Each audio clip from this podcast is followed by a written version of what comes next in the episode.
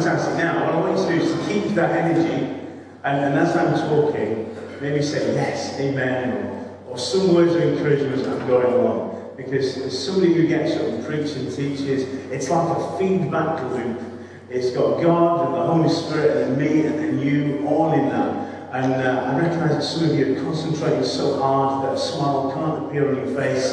But if, if it can, that would be amazing. That at least I know that you, you, you're not bored. Fantastic. Great stuff. Okay. Um, we've got Bibles, we've got Bible apps.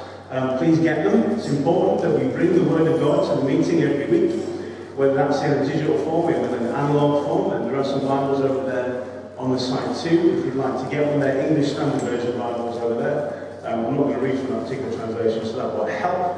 I'm going to read from the New Living Translation, but hopefully within your different Bibles you'll, uh, you'll kind of get the gist of what I am saying. Um, and what I want you to do is to thumb, so once you've got those, I want you just to thumb in Colossians chapter 4, and I'm going to, in a few moments' time, I'm going to, I'm going to read through two, verses 2 to 6. So don't read it just yet. Just thumb it, just find it. Colossians 4, verses 2 to 6. So, so now you've got your hand on it, you've got your bookmarked part of your digital uh, uh, thing, we're going to read that in a few moments. Um, now, last week, Kathy spoke about life after the resurrection, and if you weren't here last week, of which there were a few, um, let me let me encourage you to catch up online. So citychurchleeds.net slash stuff uh, and catch it online and listen to it again. Um, I think she spoke really well uh, and she encouraged us to begin to live or to continue to live, if that's the way you are already, sent lives. Sent lives. In other words, she was encouraging us to do what Christ asks us to do, which is to live missionally. Now, missional, kind of that definition kind of various kind of things in people's heads as to what that means. But Kathy defined it as something not necessarily uh, means we have to move I think she talked about out of Mongolia uh, uh, and convert the natives there or anything like that and tell them about Jesus. She, she, she didn't put it within that context. She defined it as something where that we should have an active missional lifestyle right where we are. So we should be you know, talking about Jesus, reaching others for Jesus, not being shy about our faith, doing things, you know, an example of what Jesus would want us to do, like clearing and being good to our neighbours and things like that. Um, to be a, that's a lifestyle kind of mission. So it's not separating the kingdom of God from the rest of your life. Really, that's quite impossible because this is the kingdom of God. This is your life.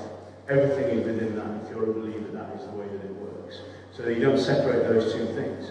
So that you are missional, whether you are doing something for church, involved in church activities, whether you're at school, whether you're at work, or whether you're at play.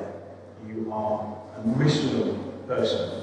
Okay, that's the definition she was kind of putting across last week. Again, really good.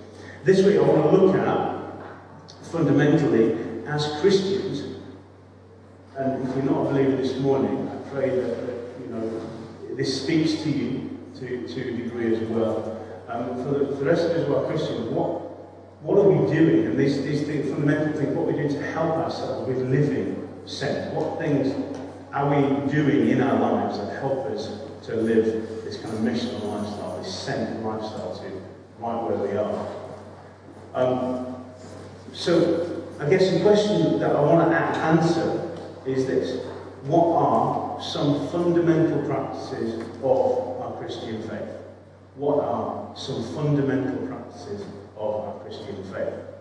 And if you look at the definition of fundamental, um, it, it just simply says this it's a necessary core of central importance. A necessary core of central importance. So then, what then is necessary in, in our faith?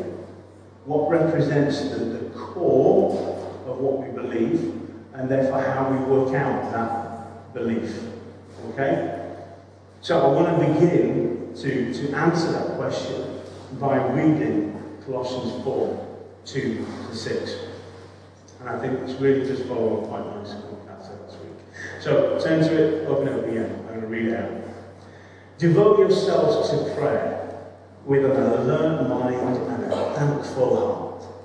Pray for us too, that God will give us many opportunities to speak about his mysterious plan concerning Christ. That is why I'm here in chains. Pray that I proclaim this message as clearly as I should. Live wisely among those who are not believers. I make the most of every opportunity. Let your conversation be gracious and attractive so that you will have the right response for everyone. And that's um, a Paul from the Scripture. He wrote a lot of the New Testament. Paul, this is him writing to um, a particular church, uh, and he is at this moment in time imprisoned, uh, and he's in chains. Um, uh, but they still can let communicate with the outside world and send people out. Uh, and this is kind of bookmarked between some hellos and greetings and, and some goodbyes and things like that. But this is kind of the, the, the meat of Colossians, Colossians 4. So what I want to try and do is to split this down for us into three, uh, those, into I think are three fundamental practices. And those are prayer, word, and life. Prayer, word, and life. And, you know, I, I could actually, this could be a series, it could be a three-part series talking about prayer and word and life. So I'm going to kind of cover some of the basics this morning, but I think it's good for us to, to really start to think about these things I'm about to, about to share with you and to work out what, what, what are you doing in your life that line these fundamental practices. So I'm going to break it down. So the first one is prayer. Number one is prayer. And Paul, the first word that he uses in this bit of part of scripture is devote yourselves to prayer. So devote. In Luke 16, 13, it says, No one can serve two masters, for you will hate one and love the other. You'll be devoted to one and despise the other. You cannot serve both God and money, or you cannot serve both God and something else. There is only one person that you serve, and that is our Lord Jesus Christ. Okay? And so the question you've got to begin to ask yourself is when thinking about prayer, what is taking up your time? What is taking up your time? How often is prayer pushed to the bottom of your list? Or sometimes it's, it's not even on the list, it's just, it's just discarded. You know, we said that life is very, very busy. But life, life is what you make it. Life is how you organize it. Life is how you structure it. And if you really want to do something, you'll make time to do it. Somehow, in some ways. And so, Paul is encouraging us to be to live lives that are devoted to, to wanting to pray, to wanting to talk to our Lord God, and to have that conversation with Him. And it's fundamental. That it's the that's the kind of almost the bedrock of our faith, you know, in terms of how we work out that relationship. And if we're not giving enough, enough time to, to, to pray, you know, whether that be in our secret place or whether that be corporately, then we're missing out on something huge in, in our faith, in our belief. So that's number one. Now, Paul then talks about being, being alert. Stay alert, he says. And in 1 Peter 5 8, stay alert, watch out for your great enemy, the devil. He prowls around like a, a roaring lion, looking for someone to devour. Now, in Scripture, Jesus is referred to as the lion of Judah, isn't he? Yeah? And he's some more smiles and some more yeses on that one. He is, isn't he? Yeah, he is. And I find it interesting that in, in, in Peter there, it says that the devil prowls around like a roaring lion. The devil is trying to impersonate Jesus. The devil is trying to imitate everything that he can do. Now, for those of you who know a bit of my backstory, I'm going to share quite a bit of that this morning. You'll know that, that I was once part, many years ago, probably my 16, 17, 18, maybe 50, I was part of a spiritualist church. And it was based in Morley, uh, behind the library. And, and you know, the, the, building looks like a small church, a small chapel, a chapel, should I say, a small church. And we used to, you know, used to go on Sunday morning at 10.30, uh, and, and we used to have it, an organ, and, and some old, old chap would, play the organ, we would sing hymns, you know, that talked about Jesus. Uh, uh, we would kind of pray prayers that mentioned Jesus. There was even a cross on, on the wall. If you didn't know what was coming next, it was a church service in the traditional sense. However, what came next, and this is what defines it, is, is that instead of having somebody preaching the word of God, what God has been saying to them, it would be something that you might recognize or, or recognize the, the word of clairvoyant, medium. Does that make sense to you if I say those two words? So, not necessarily a fortune teller, but somebody who believed they had a direct connection to the afterlife. And so that they, they could speak to the spirits of the dead. They could speak to those people who had passed on. And so I might come to you, Susan. This is what, that's what they might do. Hey, um, can I come to you, man? Yes, you in the blue. Um, uh, somebody passed recently, and I'm uh, kind of a, a granddad, great grand, and of course you'd be going, yeah, yeah, of course, because most people of a certain age, they probably don't have a granddad who's still alive. So you're pretty much on, on, on a firm basis that, that, that they're going to then be speaking about your granddad who was dead. And then they're so wonderfully clever and, and great kind of uh, uh, body language readers that they'll begin to pick up. Now they bless them, they may think that they're getting a connection from heaven, but they're not. Because even when they get it bang on, and there's no way they could have known information, there's only one source where information came from, and that was from the devil. That was from the demonic. That was from the pit of hell. But it would have helped you, Susan. You would have felt encouraged and uplifted. And then you would have gone on and shared how amazing the spiritualist church is and how wonderful it is. And so therefore, the devil is gaining foothold in your life and gaining foothold in other people's lives. Through being living and wonderful and encouraging. Doesn't that sound odd? But the devil is also known as the great deceiver, isn't he? You know, he will Im imitate everything that Christ does. So you have to be alert. You have to be alert. And, and, and that alertness comes from having a consistent relationship with Jesus, when, that, when you talk to God, and that you're hearing His Holy Spirit, and that you can, through wisdom that He gives you, understand what is heavenly and what is not. And you need that. You need that alertness because the devil will all sorts of ways to get a foothold in your life. We need to have a, a lives that our prayers are thankful prayers. You know, they're not, they're not, it's not a wish list of things, although in Philippians 4, 6, he says, don't worry about anything. He said, pray about everything. Tell God what you need. and thank him for all he's done. Yeah, tell God what you need. Because he's your dad, and he wants to do you good. As a father, my kids can tell me what their inputs need. They more often not tell me what they want. And I think that's the difference. What's a need and what's a want. Um, but as a, as a father, I know what is best for them. And our Father knows what is best for us. Our Heavenly Father knows what is best for us. So, you know, the, the most basic prayer is say thanks. Just give Him thanks.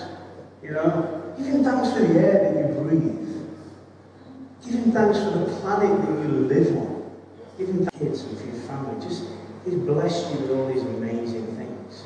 Give Him thanks, no matter what other turmoil may be happening in your life. You're breathing. You're alive. Him thanks. That's that's that. So, and, and another thing about prayer, think of others in your prayers as well. Because that's the thing going back to the Spiritualist Church. You know, when we gather together, it's to praise Him. When you gather together in a Spiritualist church, it's, it's, to, it's to feed you. What can you get? What kind of things can you get? It's all about your ego and building you up. Whereas this gathering together is about building Him up. And through that, you will be replenished. But it's, it's Him first, not you first. So think of others when you pray. It says in Job 42, verse 10, it says this When Job prayed for his friends, the Lord restored his fortunes. In fact, the Lord gave him twice as much as before. Who knows the story of Job? Stick your hand up in the air. Okay. You probably have an idea, maybe if you haven't read it, what Job is. Um, but it's, it's yeah, it's, it's read it. I'm not going to go into it because that'll just take a long time to read it. Most of you know what Job is. But basically, he loses a lot and then it gives him loads back. Um, and I'm taking this slightly out of context, but I do think it is incredible. It's an incredible line because God asked Job to pray for his friends. And again, if you've read the book, you know that his friends aren't really that helpful. You know, they're not that helpful. They can, they're coming out, their helpfulness is coming, coming from a different place. Um, but God asks Job to pray for his friends rather than destroying them. God says, pray for your friends. I don't want to destroy them.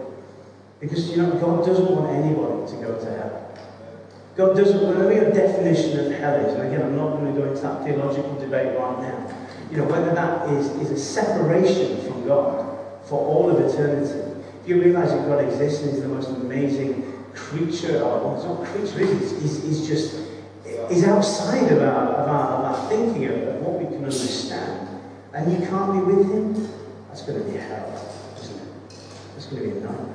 And he, he would rather people be with him than be away from him. And he will give everybody opportunities to be with him. And so he asks Job, please pray for your friends. And like I say, what's amazing is that he gives him twice as much as before. You know, if we pray for our friends, God will bless us. We don't do it for that reason. That's important. We don't pray for others because we're going to get. We, we do because we want, we want others to be blessed. But God will bless us in return because we're putting others first. Genuinely putting them first. Pray for your friends.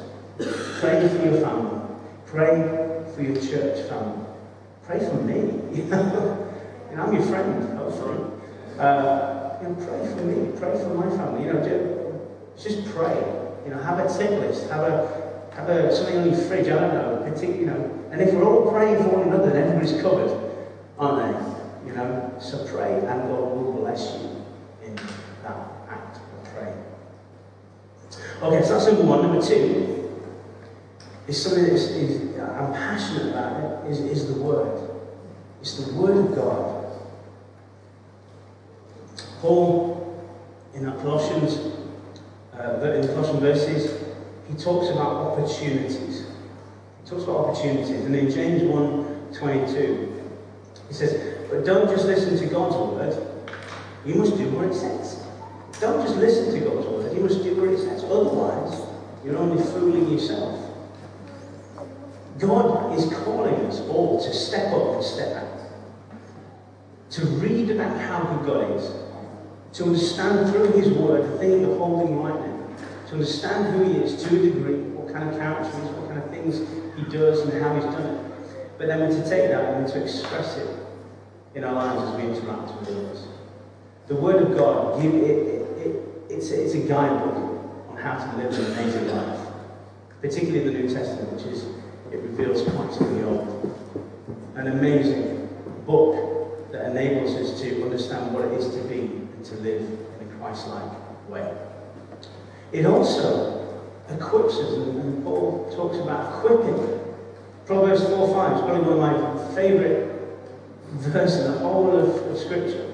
Get wisdom, get understanding. Do not forget my words.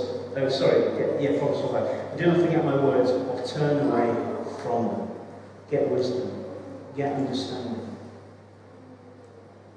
You know, if, if you don't read your Bible enough, or if you've never read it, you're never going to get understanding and wisdom.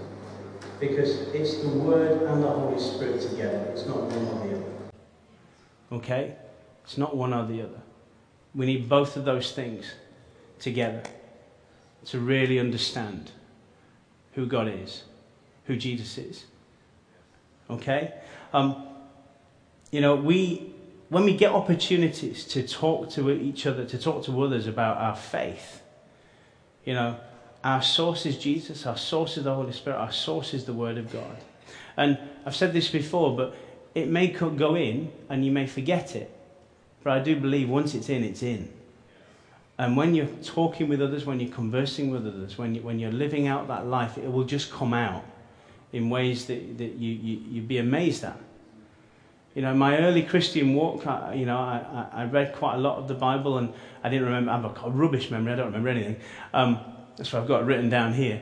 And, you know, years later, I'm amazed at kind of the, the words that came out of my mouth that were completely scriptural, but I didn't know they were in the Word of God. You know, and I'm not, I'm not special. You know, it's for all of you. You know, so read the Word. You know, don't get, it's good to do word studying to get stuck into one verse, but, you know, read the Word. You know, let it, let it, let it get in there. Let it, let it, let it, you know, rest in your heart. You know, and, and it will just come out when it needs to, how it needs to. Which moves me on to something called uh, apologetics. And I think Paul, um, particularly when I, read you this, this, this verse from Philippians, is a huge supporter of apologetics. And what I mean by that is not it's not something where you apologize for your faith, but apologetics is the art of defending your faith. It's the art of, of um, when people challenge you about your faith, you're able to give a good answer to it, a reasonable answer that makes sense. Let me read you Philippians 1 7 and tell you why I think Paul is a defender, or rather uh, an encourager of, of studying kind of apologetics and defending your faith. He says this It is right for me to feel this way about all of you, since I have you in my heart. Whether I am in chains or defending and confirming the gospel, all of you share in God's grace with me. That's Philippians 1, verse 7. So whether I am in chains or defending and confirming the gospel, all of you share in God's grace with me. See, we all need to be able to answer questions that challenge our faith. We, we all need to do that to, to a degree. These are questions like Does God allow suffering? Does God allow suffering? How reliable is the Bible? Does God heal? What is the kingdom of God? Is there life after death? How do I even know that God exists? If I came up to you right now and tell me and said to you, Does God heal? Would you be able to give a good defense of your faith and the fact that God does heal? I'm not going to ask you. I'm, I'm, that's the challenge yourself with these questions because we need to understand the basic tenets of our faith. We need to get equipped and we need to be able to defend it, particularly in the culture in which we live. You know, we're bombarded on all sides. You know, we're, we're, we're, people want to put us in a box. And you know, you say, you do your faith, you do your faith, you do that thing there, but don't bother the rest of society. Well, I read a great quote this morning that said, our, our faith is personal, but it's not private. Our faith is personal, but it's not private. So get equipped and be ready to graciously defend your faith. And that's an important word. Graciously defend your faith. Don't get into an argument with anybody about your faith. You'll never win anybody over in an argument. It needs to be reasonable and understood. And then finally, the, the last thing in, in this section of word, keep it plain. You know, and when you read the word, it's plain. You know, we don't need to jump through any theological hoops to get say one thing or another. When, when you find you're doing that, then you're probably doing something the Bible isn't saying. If you find yourself having to jump through theological hoops, you're probably beginning to say something it doesn't actually say. Let me read you 1 Corinthians 2, verse 4. My message and my preaching were not with wise and persuasive words, but with a demonstration of the Spirit's power. In, in all this word study and all this apologetics, we, we mustn't forget that, that our focus, our primary focus, is to reach people and, and to be understood by those people. And quite often, the simplest words, in combination with the power of the Holy Spirit, is the most powerful way of, of putting that message across. And it's, it's more powerful than the most theological and charismatic kind of speech. So, my, my, my encouragement is keep it real, keep it relevant. Because then this discounts no one from spreading the good news of Jesus Christ. Not any one of you is discounted from spreading the good news of Jesus Christ. Just keep it plain, keep it simple, and, and you'll find that people want to listen and understand what you're saying. Number three, life. So pray word, now life. Paul talks about wisdom, and in James 1 5 it says, If any of you lacks wisdom, you should ask God, who gives generously to all without finding fault, and it will be given to you. That's a good, that's good, isn't it? That's good news. Um, we're called out. We're, we're, we, are, we are commanded, in fact. There's not very few commands that we're given, but we are absolutely commanded by Jesus to make disciples.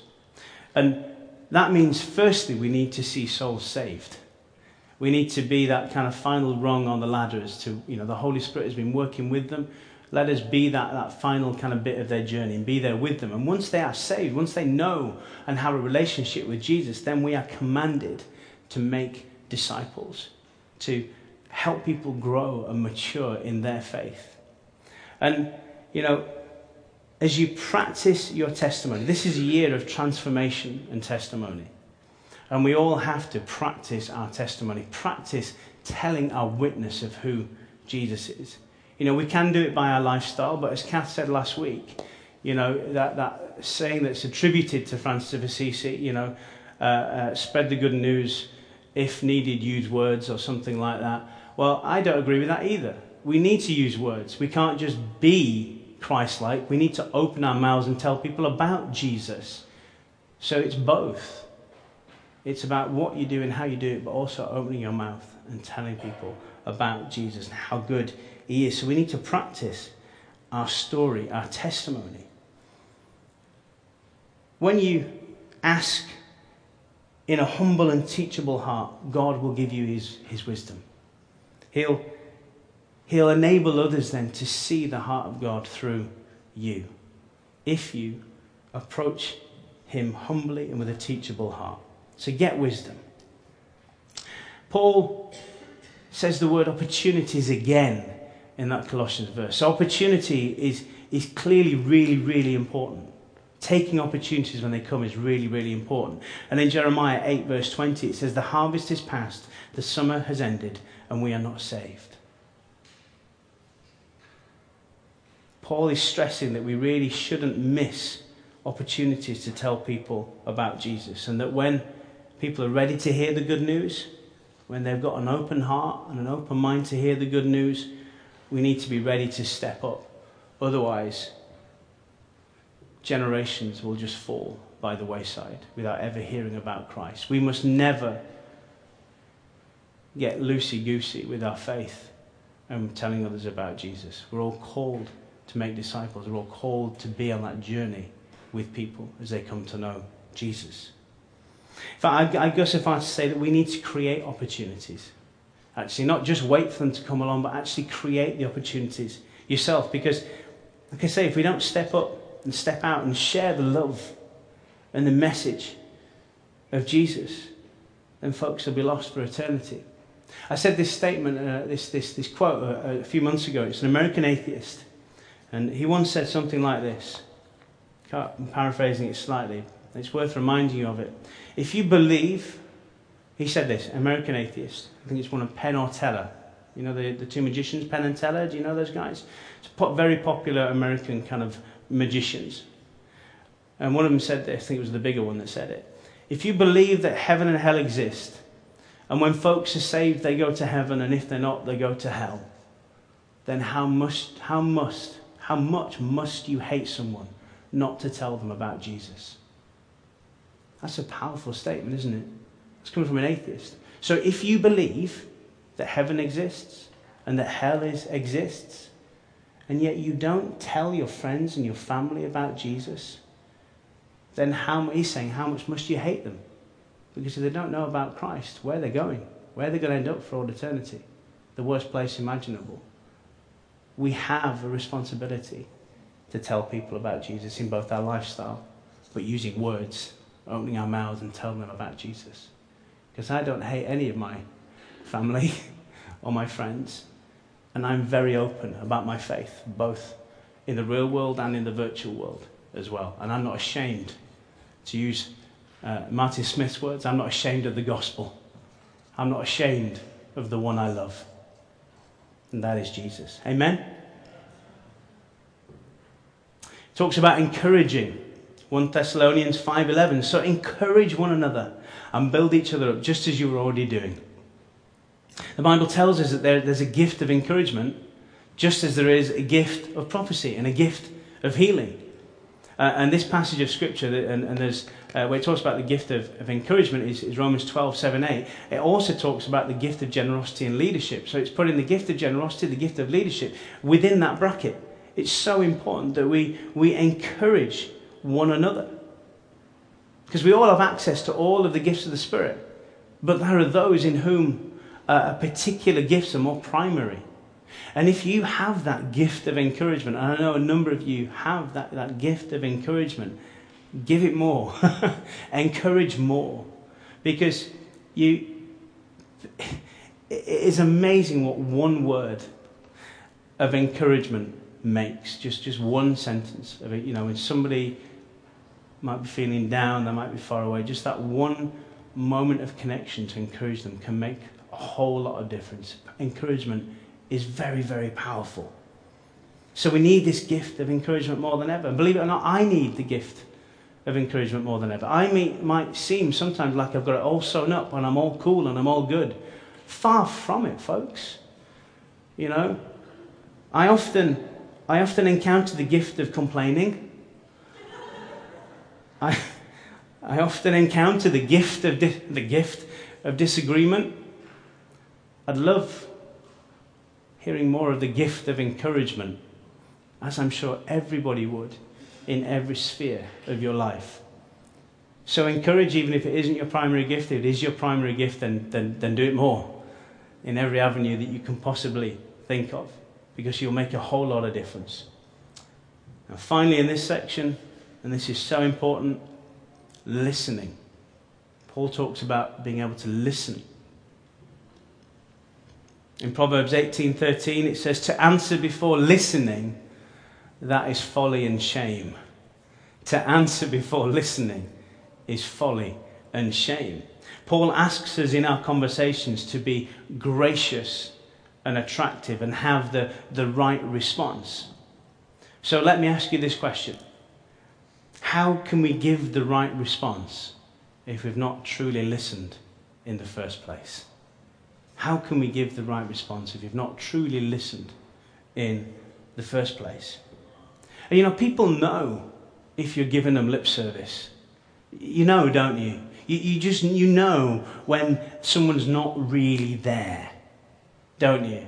There's something in their eyes, there's something in their body language. Within moments, you know whether they're really concentrating on, on what you're, you're saying, don't you? You, you kind of, oh, sorry. Um, put that down, you know.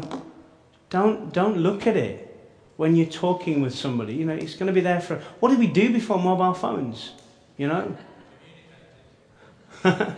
we communicate, that's true. And, and I'm a big believer in kind of what this is, the technology has brought us. But, you know, be there in the moment. Listen when somebody's talking. You know, give them your 100% undivided attention and then you can give a right response. If that response is indeed required. Sometimes you, you just have to listen and they don't want a response. As a man, that's really difficult because we're hardwired to give you a, a, a solution to your problem. And I understand that women, on the whole, just want you to listen. So, you know, if you're in those kind of stereotypes, then as a man, you don't need to give a solution. Sometimes you just need to listen. Some women too. Um, now, so be attentive, be honest in your interaction. And if you're challenged with opinions and thoughts that differ from your own, give a gracious response. Don't fall into arguments and, and, and, and things like that. Because we're all human beings and we all have slightly different thoughts and slightly different things. You know, and let's challenge them, but, but in a way that is gracious and is the right response. Now, I've said a load of stuff, uh, and it's kind of, you know, I've talked about some fundamentals of what I believe and what I think the scripture talks about, you know, is, is fundamental to your faith. How do you work that out in the real world? And I've, give, I've given you some kind of examples, but I want to put it into the context of my story, of how I think these things were worked out in my journey to becoming a Christian and beyond. So, my story And forgive me if you've heard this before, but I think it's good to practice your testimony. It's good to share your story. My story begins in a coffee shop and a bookshop. My story begins with me needing to get newspapers from a certain bookshop and meeting a certain lady in a certain bookshop where I went to get the Italian newspaper to take back to my coffee shop. That person was my wife, Kathy. She worked in Borders Bookshop. I managed Caffè Nero, and we used to get the Italian Gazzetta, I think it was, or something like that. And uh, that's where we met. That's where my story begins. Now, um, I knew other people that, that worked in, uh, in Borders, and I asked them to put in a good word for me on a few occasions with this lady who worked in the newspaper section of Borders. And I knew from that conversation with my friends that this certain lady was a Christian. Well, ladies and gentlemen, I, I certainly was not a Christian. I don't think I need to say any more than that. I certainly didn't do things Christian way. Um, and so I thought that'd be a challenge. Looking at my mother in law. Um, and yeah, but you know, I, I asked her. I, I asked her out on my birthday, and we went out. And in fact, you know, that would be, yeah, my birthday soon, actually, isn't it, Catherine? Yeah. Thinking back. Um, and I spent the whole night talking to Kathy. My friends I ignored. And they had a lovely time doing whatever else. And I just spent the whole night talking to Kathy and talking about all sorts of wonderful things. And, and that challenge quickly became wow, I really want to get to know this woman better my friends understood and they were all great, you know. And we, we began to kind of, you know, meet up regularly. And I used to get the newspaper and I used to maybe take the odd brownie over or the odd mocha with extra cream, you know, to sweeten things. And, uh, and we got to know each other better. And, and yeah, you know, for me, I, very quickly fell in love with Kathy. Very quickly.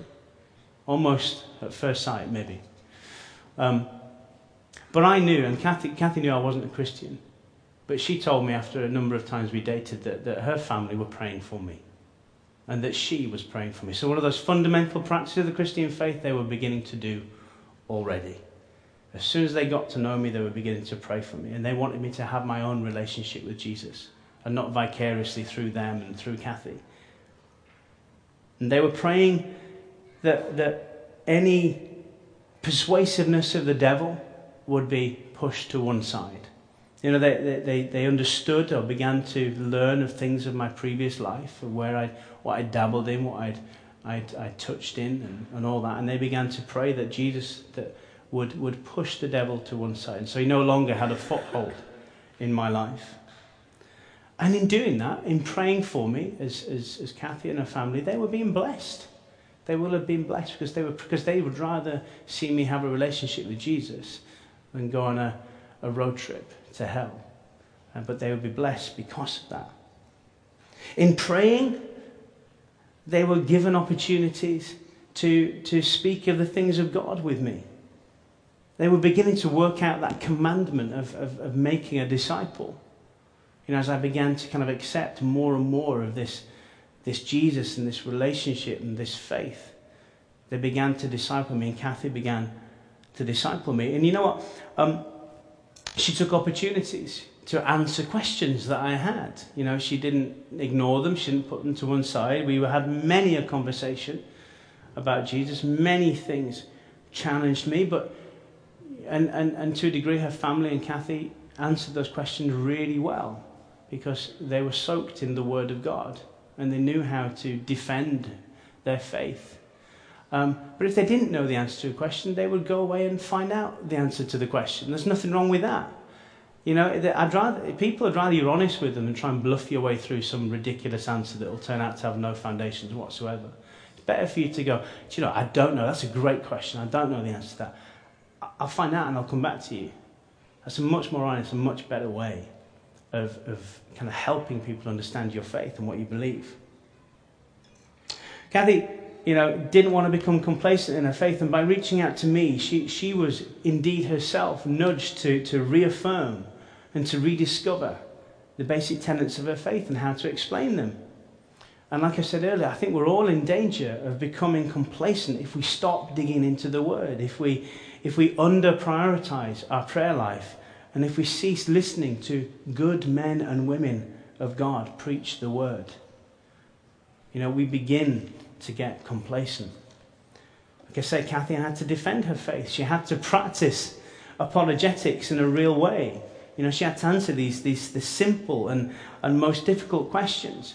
You know, the, the, uh, speaking in tongues, you know, that was bonkers. You know, for all of you who've been a part of the evangelical kind of charismatic church for, for decades, or maybe you were born into, into it, you, that was, that's normal for you. For somebody outside of the church, let me tell you, folks, no, not many people know that that particular gift of the Spirit exists. And when they hear it, it's freaky. And, you know, within public settings, you know, I, I would just be wary of, of when that particular gift is, is used if there are those who don't yet have faith. Because I almost ended the relationship. It was that weird and extraordinary to me. And, and for many years afterwards, I, I, you know, I've done a lot of research into speaking in tongues and things like that. And there are some people within here whom I might differ in my theology about speaking in tongues, and that's fine. It's good. It makes for a good dinner conversation. Um, but it, you know, it's it's a weird, weird thing. So she had to. She had to be able to defend that in a way that was reasonable, and to a degree made sense. So that's just one example. Because most of all, she had to speak plainly, and her family had to speak plainly to me. I didn't have any Christianese. I didn't understand those kind of words. You know, I talked about fellowship the other week, didn't I? Fellowship's not a word you really hear outside of the church. It's not. You know, it's a great word, but it's not a word that you hear outside of the church, you know? And so she had to speak plainly. So she had to work out a lifestyle, you know, as well. You know, she had to um, get wisdom on how to deal with somebody like me, and that can only come from God. She had to practice, and she continues to practice. I can assure you a lifestyle of, of prayer and getting into His Word. She took those opportunities again to talk to me about Jesus, and, and, and when they came, she, like I said, she didn't put anything aside.